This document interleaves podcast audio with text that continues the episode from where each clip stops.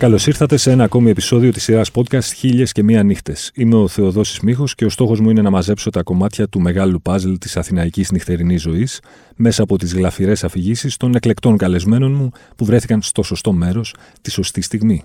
Για να μας ακούτε, ακολουθήστε τη σειρά Χίλιες και Μία Νύχτες του One Man σε Spotify, Apple Podcasts και Google Podcasts. Μαζί μου σήμερα ένας δημοσιογράφος, διευθυντής επίσης του ηλεκτρονικού περιοδικού για το βιβλίο για τις τέχνες Ο Αναγνώστης, γνωστό και μη εξαιρεταίο, αλλά και βασικό αυτό, συγγραφέας, με το νέο του βιβλίο μάλιστα να έχει μόλις κυκλοφορήσει από τις εκδόσεις Μετέχμιο με τίτλο Η μπαλάντα των ανίδεων και καλών. Κυρίες και κύριοι, ο Γιάννης Μπασκόζος. Καλώς ήρθες, Γιάννη. Καλώς σας βρήκα. Το τιμόνι είναι στα χέρια σου, οπότε ελπίζω να είσαι έτοιμος να μας πας μια βόλτα στο χρόνο και στο χώρο. Μια φορά και έναν καιρό, λοιπόν, ήταν ο Γιάννης Μπασκόζος. Και ένα βράδυ αποφασίζω να πάω να ακούσω τον ε, Τσίκο Φρήμαν, τον σαξοφωνίστα, στο Half Note. Παίρνω και το γιο μου που ακούει και αυτό το jazz και πάμε νωρίτερα, κλείνουμε θέση, καθόμαστε στο τραπεζάκι, παραγγέλνουμε το ουίσκι μου εγώ, τη βότκα αυτός και περιμένουμε αρχίζει και έρχεται ο κόσμος και παρατηρώ ότι όλοι είναι πολύ μεγάλης ηλικίας. Και άλλοι μεγάλης ηλικίας και άλλοι μεγάλης ηλικίας. Κάποια στιγμή γυρνάει ο γιος μου και μου λέει Ρε εσύ, μου λέει θα τελειώσει η τζάζα, μόλις πεθάνουν όλοι αυτοί δεν θα ακούει κανείς τζάζ. του λέω, για να δούμε. Φωνάζω τον Καρσόνη, του λέω, τι είναι, τι, τι είναι όλοι αυτοί εδώ; Μου λέει, ναι, από το Φάληρο και από το από Νέα Σμύρνη μου λέει είναι πολίτες. Έχουν έρθει να ακούσουν ένα πολίτικο συγκρότημα. Ωραία γαμότο. Ε, σκεφτόμασταν τώρα, είχαμε πληρώσει και την είσοδο. Λέμε δεν πειράζει, ας κάτσουμε. Ναι. Βγαίνουν λοιπόν στην αρχή ένας με ένα βιολί, μετά ένας με, μια, με, ένα, με κάτι τύμπανα, μετά με κλαρίνα, μετά με σαντούρι, μετά. Μια απίστευτη μπάντα να πούμε.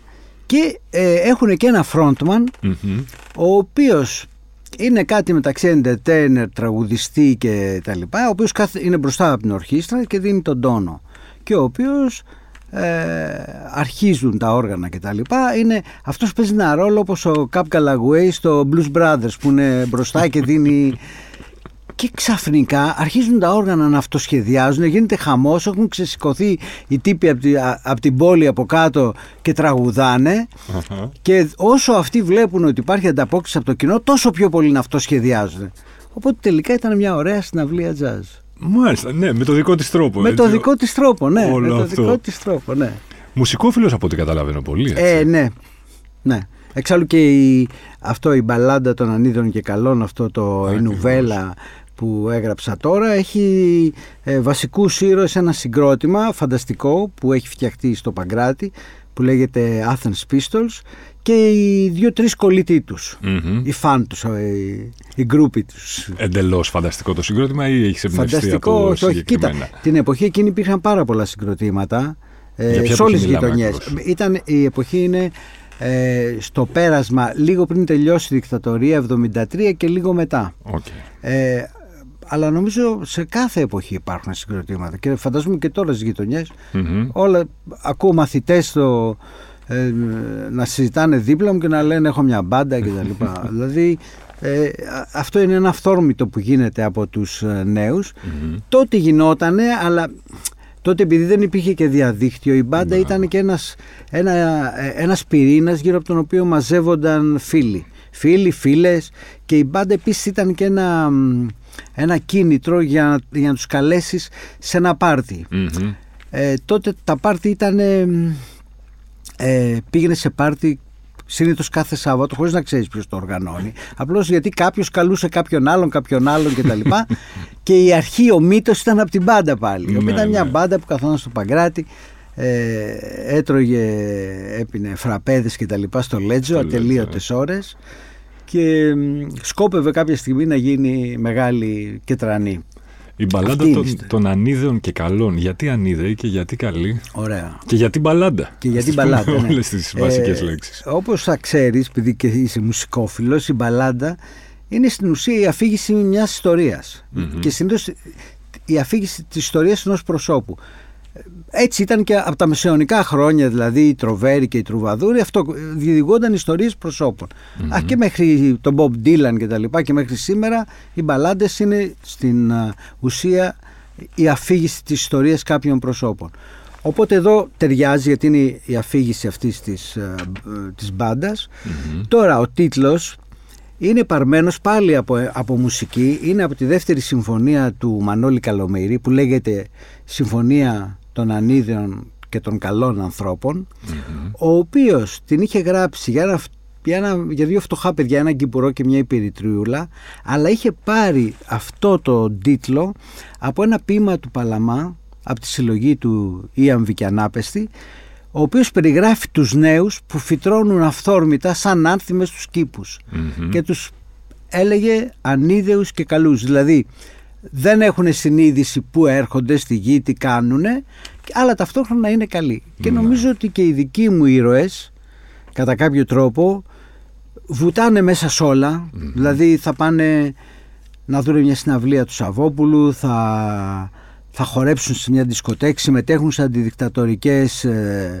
ε, πώς το λένε, διαμαρτυρίες, ε, θα πάνε να δούνε κάτς που τότε ήταν για, για να κάνουν χαβαλέ ναι, ναι. ή θα πάνε να παρακολουθήσουν ε, σε ένα σινεμά που φέρνει ελληνικές ταινίες και, για παιδάκια κυρίως και να ξεδώσουν και να, πάλι να κάνουν έτσι πλάκα ε, βουτάνε μέσα σε όλα χωρίς να έχουν συγκεκριμένη συνείδηση τι θα γίνουν αύριο, μεθαύριο κτλ. Με αυτή την έννοια είναι ανίδια, αλλά είναι καλά παιδιά, δηλαδή δεν έχουν ούτε, ούτε υποκριτές, ούτε είναι αθώοι. Έχουν επίγνωση της, ε, των τεράστιων αλλαγών που συμβαίνουν ή μάλλον που έπονται εκείνη την εποχή ή όχι ακόμα; Όχι, όχι, δεν έχουν. Ε, ε, κοίτα να δεις.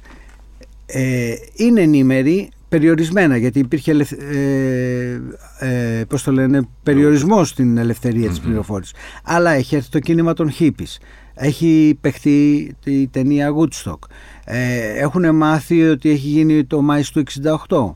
Ε, ξέρουν για τις φοιτητικές διαμαρτυρίες φραουλές και αίμα στο Μπέρκλεϊ στην Αμερική. Δηλαδή έχουν τα μηνυματα και επειδή βλέπουν και ότι η δικτατορία δεν μπορεί να κρατήσει πάρα πολύ, καταλαβαίνουν ότι έρχεται κάτι καινούριο. Δεν ξέρουν τι, είναι το, τι θα είναι αλλά ε, θέλουν πάρα πολύ να το νιώσουν. Λένε να ζήσουν σε αυτό το πράγμα, να μπορούν να είναι ελεύθεροι, να αγοράζουν δίσκους, να μπορούν να πάνε στο Λονδίνο, να ακούσουν ένα ροκ συγκρότημα, να αγοράσουν βιβλία απαγορευμένα, ε, να ακούνε θοδωράκια, να τραγουδάνε πέντε ώρα το πρωί στην πλατεία συντάγματος όλα αυτά τα, τα νιώθουν ότι έρχονται αλλά δεν ξέρουν πότε θα έρθουν. Ναι. Για όλα αυτά πόσο άντλησες ε, από προσωπικά βιώματα; Κοίτα να δεις, ναι, ε, εγώ έζησα σε αυτή την εποχή άρα τα γεγονότα αυτά που περιγράφονται είναι όλα σχεδόν ε, πραγματικα Αυτά που είναι φανταστικά είναι όλοι οι ήρωες. Δηλαδή δεν υπάρχει κανείς από τους ήρωες, είτε από το συγκρότημα είτε από τους κολλητούς τους που να είναι.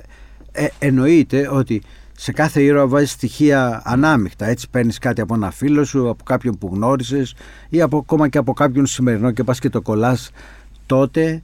Ε, οπότε υπάρχει βιωματικό υλικό αλλά με την έννοια ότι της εποχής και των γεγονότων ναι, δηλαδή στην αυλία του, ε, του Σαββόπουλου στο Κύτταρο υπήρχε το, το, το, Κάτς η μάχη μεταξύ του Ατήλιο και του πώς λεγόταν ο Άλλη και του Μεγαρίτη που ήταν ο πρώτος που είχε φέρει το καράτε στην Ελλάδα mm-hmm. επίσης είχε γίνει ναι. και ακριβώς με τον τρόπο που περιγράφεται υπάρχουν όλα τα γεγονότα είναι λίγο πολύ τα γεγονότα όμως που σχετίζονται με τους ήρωες, έρωτες, ε, μίση, προδοσίες, φιλίες κτλ. είναι όλα φανταστικά. Όλα αυτά είναι φανταστικά.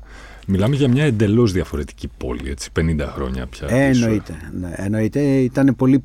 Καταρχάς ήταν μια πολύ ασφαλής πόλη. Έτσι σκέψου ότι ε, θυμάμαι ότι εγώ σαν μαθητής διέσχιζα το Ζάπιο για να πάω να κάνω ξένη γλώσσα στο συνταγμα ε, γιατί έμενα στο Μέτς τότε, στο Παγκράτη. Ε, και δεν φοβόσουν. Τώρα, άμα ανοιχτό, δεν ξέρω, δεν περνάω από το Ζάπιο, να σου πω την αλήθεια. Το σκέφτομαι. Να. Δηλαδή, υπήρχε μια ασφάλεια. Δεύτερον, υπήρχε ε, επειδή τα στέκια τότε παίζαν ένα Δηλαδή, πού θα τον έβρισκες στον άλλον; Θα πήγαινε στο Λέτζο ή στο Pastor Family, σε κάποιο στέκι να τον δεις. Τώρα το στέκι είναι το διαδίκτυο. Δεν χρειάζεται να πας να τον δεις. Ναι. Ε, τον έχεις μιλήσει στο κινητό, τα λέτε από εκεί και τα λοιπά και κανονίζετε κανονικά τι θέλετε. Τότε έλεγες, Α, θα περάσω το Λέτζο, θα είναι εκεί ο τάδε θα τον τάδε, θα μου πει τι θα γίνει, θα mm. κανονίσουμε για το πάρτι του Σαββάτου, θα μου πει αν έχουν πρόβα να πάνε τους δω κτλ. Mm. Με το χέρι στην καρδιά, Γιάννη, οι συγγραφείς ξέρουν να διασκεδάζουν. Είναι μια ερώτηση που μου αρέσει να την κάνω σε πολλούς συγγραφείς μουσαφίριδες. Ε, είναι κάπως ενδοσκοπική ή θα έλεγε κάποιος ξενέρωτη τύπη; Ναι. Ε, φαντάζομαι ότι υπάρχουν και οι μεν και οι δε κατά την, από, όσο, από όσο ξέρω. Κοίτα να δεις, να σου πω. Ε, έχω ένα φίλο πολύ γνωστό, είναι ο Τίτος ο Πατρίκης ο ποιητής. Είναι ένα άνθρωπος που είναι 95 χρονων και ακόμα και τώρα με παίρνει και μου λέει θα πάμε πουθενά. Μπράβο του. Λοιπόν, δεν έχει πάρει τον εαυτό του σοβαρά. Να θεωρεί δηλαδή ότι πρέπει να έρθει κάποιος με μια BMW να τον καλέσει, να τον πάρει να πάει να φάνε στο τάδε σούπερ εστιατόριο mm. κτλ. Μα θα με πάρει, θα μου πει: Έχουμε κανένα καταγόγιο να πάμε έτσι να πιούμε λίγο και να τα πούμε. Ε, θεωρώ ότι ναι, μερικοί πέφτουν στην παγίδα και γίνονται. Γίνονται βαρύς, ας πούμε. Έτσι. Ναι, ενδεχομένως ε, να μπερδεύουν τη σοβαρότητα με τη σοβαροφάνεια. Ναι, μπερδεύουν τη σοβαρότητα με τη σοβαροφάνεια. Βέβαια, υπάρχουν και, και διαφορετικοί χαρακτήρες. και χαρακτήρες οι οποίοι είναι σωστρεφεί από τη φύση τους. Ναι. Δηλαδή, ήταν έτσι και πριν γίνουν συγγραφείς. Εντάξει, τους καταλαβαίνω. Αναρωτιέμαι, το ρωτάω αυτό και με την εξής διάσταση. Μήπως επειδή μου, επειδή ο συγγραφέας όλη την ώρα κουβαλάει στο μυαλό του αυτό που θέλει να γράψει, δεν μπορεί να είναι τόσο προσβάσιμος από τους φίλους του. Ταξιδεύει στο, στην κοσμάρα του, που λένε. Ξέρεις, ναι. έτσι.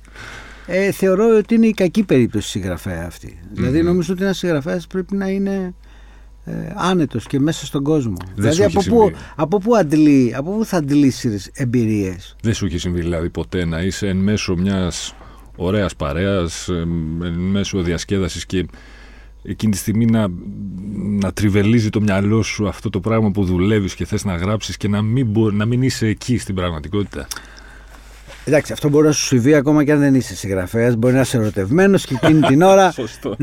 και εκείνη την ώρα να κοιτάς να σκέφτεσαι κάτι άλλο.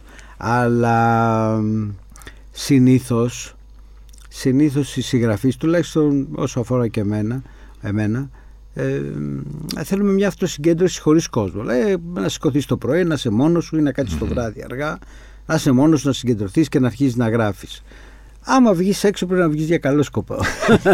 Αφού βγήκες που βγει, Αφού βγήκες που βγεις, ναι, να το γλεντήσεις. Ναι. Ή εν να χαρείς την παρέα και τους φίλους σου. Παρέα με συγγραφή σου αρέσει να κάνεις. Ή μιλάνε οι συγγραφείς, μου το λέει ο Άλκης Παναγιοτήδη πρόσφατα, που είναι ηθοποιός ο άνθρωπος, μου λέει: Αποφεύγω να κάνω παρέα με ηθοποιούς, γιατί μιλάμε όλο για τη δουλειά. Δεν μπορώ άλλο, μου λέει. Δεν μπορώ να μιλάω για τη ναι. δουλειά μου. Αυτό είναι αλήθεια. Αυτό είναι αλήθεια. Αυτό ισχύει, ε, μπορώ να σου πω, ε, στους περισσότερους κλάδους. Δηλαδή εγώ παρατηρώ, ξέρω εγώ, η γυναίκα μου που είναι μουσικός ε, στην, ε, της κλασικής ε, όταν είναι με την παρέα της θα συζητήσουν γι' αυτό. Ε, με τον αδελφό μου που είναι αρχιτέκτονος, αν είναι με αρχιτέκτονο. Ναι, αυτό είναι ένα θέμα. Καλό είναι να κάνεις παρέα από, με διαφορετικούς. Εμένα η προσωπική μου παρέα δεν είναι συγγραφής. Είναι, ένα, είναι ο ένας είναι σκηνοθέτης, ο άλλος είναι ε, φιλόλογος, ο τρίτος είναι δάσκαλος, εντάξει. Κοίτα, υπό κανονικέ συνθήκε θα σε ρωτούσα αν είναι μυθιστορηματική, κατά τη γνώμη σου, η Αθηναϊκή νύχτα και η Αθήνα ως πόλη γενικά. Αλλά νομίζω το μυθιστόρημά σου, η νουβέλα σου είναι απόδειξη από μόνο του ότι μπορεί να εμπνεύσει. Ναι, ναι, μπορεί. Κοίτα, η Αθήνα. Ε, και δεν καταλαβαίνω αυτούς που λένε ότι είναι άσχημοι, κακοί, δεν βρίσκουν τίποτα καλό κτλ. Η Αθήνα είναι μια πόλη που έχει πολλά όλα. Τα έχει όλα. Εξαρτάται πού κινείσαι και τι ψάχνεις να βρεις. Ε, είναι μια πόλη που έχει από, το, από την καλή κοινωνία μέχρι τον υπόκοσμο, έχει τα παλιά ωραία στέκια αλλά και τα πολύ καινούρια, έχει στέκια δίθεν, έχει γκουρμέ, έχει και ε, καφενεία από αυτά που, που υπήρχαν το 1960, έχει σε ένα τέταρτο από εδώ είσαι στη θάλασσα. Ε, έχει διαφορετικές γειτονιές έχει το Παγκράτη και την Κυψέλη αλλά έχει και τη, τα Λιώσα έχει και την Νέα Ιωνία και μπορείς να εμπνευστείς από οπουδήποτε ναι. είναι μια τόσο πλούσια δηλαδή σε, ε, σε δρόμενα πόλη που είτε το πρωί, είτε το μεσημέρι, είτε το βράδυ κυκλοφορείς, σίγουρα μπορεί να βρεις πολλά πράγματα. Άρα, ως δεξαμενή έμπνευση για ένα συγγραφέα μπορεί να λειτουργήσει η Αθήνα. Ναι, ναι. Σε πρακτικό επίπεδο, είναι καλή η ζωή για ένα συγγραφέα στην Αθήνα. Ξέρεις, όχι σε επίπεδο έμπνευσης. Άρα και κατ' επέκταση στην Ελλάδα, πώς να το πω. Είναι φιλόξενος τόπος, ο τόπος μας για έναν άνθρωπο που θέλει να αφιερωθεί στα γράμματα. Ναι, νομίζω ότι είναι. Νομίζω ότι είναι. Εξαρτάται βέβαια. Απλά δεν θα βγάλει τότε λεφτά έτσι και δεν θα ναι, ζήσει ε, αυτό. λέω. Εξαρτάται τι ψάχνεις. Αν θέλεις να ζήσεις σαν συγγραφέας είναι πολύ δύσκολο. Πόσοι mm. ζουν ως συγγραφείς, ελάχιστοι. Και κυρίως είναι αυτοί που βγάζουν πολύ α, λαϊκά μυθιστορήματα τα οποία μπορούν να πουλήσουν. Ξέρεις. Ε, και βασικά αυτοί δεν πουλάνε σε, σε ένα άλλο κοινό. Δεν πουλάνε στο αναγνωστικό κοινό. Mm-hmm. Πουλάνε σε ένα κοινό που θέλει να πάρει ένα βιβλίο μια φορά το χρόνο ε, για να πάει να το διαβάσει ξαπλωμένος στην άμμο. Okay. Ή θέλει να πάρει ένα βιβλίο να το κάνει δώρο τα Χριστούγεννα σε ένα, σε ένα φίλο του. Ε, οι περισσότεροι συγγραφείς ε, ε, δουλεύουν. Και μάλιστα ιστορικά αν θέλεις να το δούμε, οι συγγραφείς που δεν δουλέψαν ήταν αυτοί οι οποίοι είχαν τη δυνατότητα από την οικογένειά τους να μην δουλεύουν. Έτσι ας πούμε ο Οδυσσέας Ελίτης ή ο Άγγελος Σικελιανός. Αλλά άλλοι, ο Σεφέρης, ήταν υπάλληλος του Υπουργείου Εξωτερικών. Ο Παλαμάς ήταν γραμματέας στην Ακαδημία Αθηνών, δηλαδή δημόσιος υπάλληλος. Ναι. Και μάλιστα σε μια βαθμίδα, όχι καμιά ιδιαίτερα ψηλή βαθμίδα. Θέλω να πω ότι πάντα υπήρχαν, αλλά η πλειονότητα των συγγραφέων νομίζω ότι είναι αναγκασμένη να εργάζεται για να ζήσει.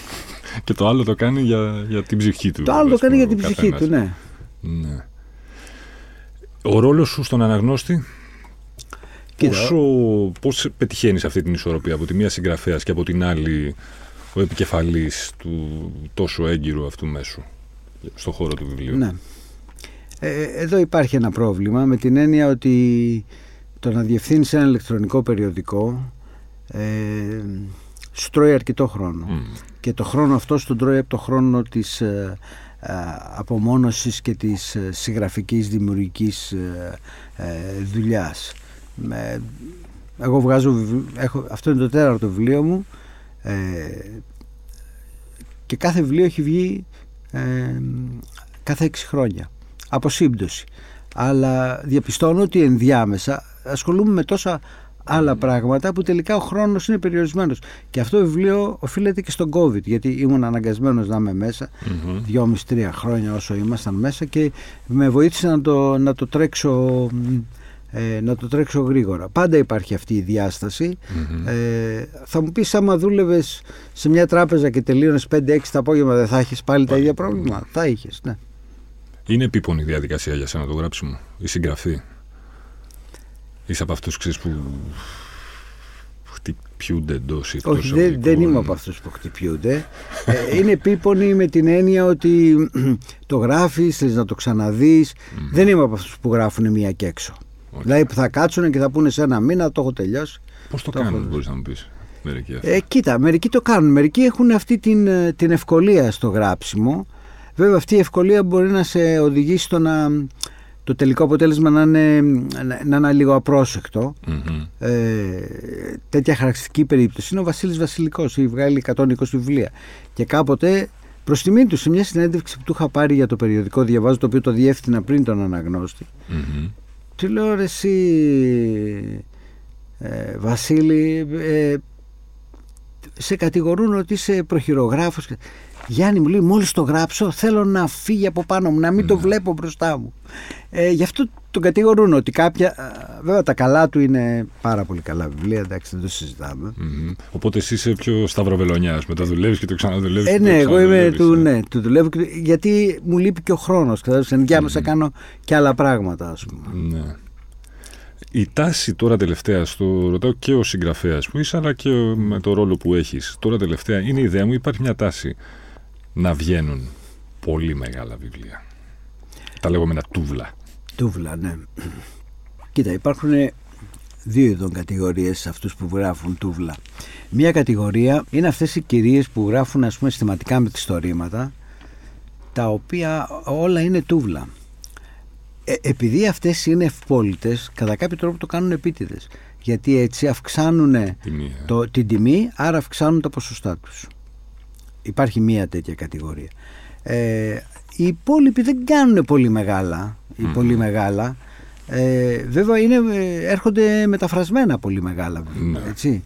Ε, δηλαδή, ξέρω εγώ, το τελευταίο βιβλίο τώρα του Πολ Όστερ που έβγαλε το μετέχμιο για τον παλιότερο συγγραφέα, τον Κρέιν.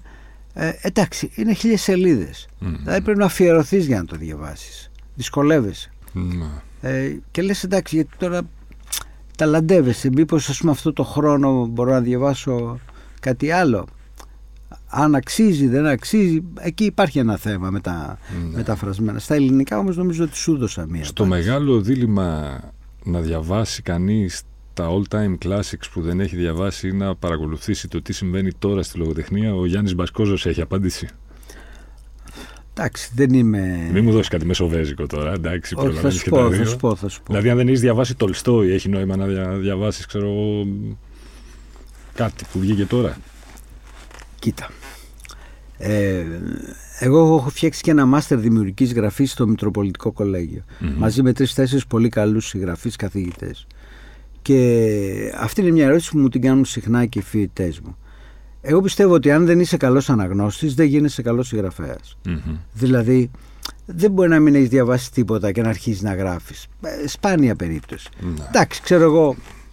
Ε, μπορεί να υπάρξει μια τέτοια περίπτωση. Να, δηλαδή να, να σου έχει συμβεί κάτι τόσο τρομερό στη ζωή σου που να κάτσεις να το καταγράψεις εκείνη τη στιγμή και αυτό να έχει την ισχύ ενός πολύ μεγάλου ντοκουμέντου, ας πούμε, το ημερολόγιο της Άννας Φρανκ.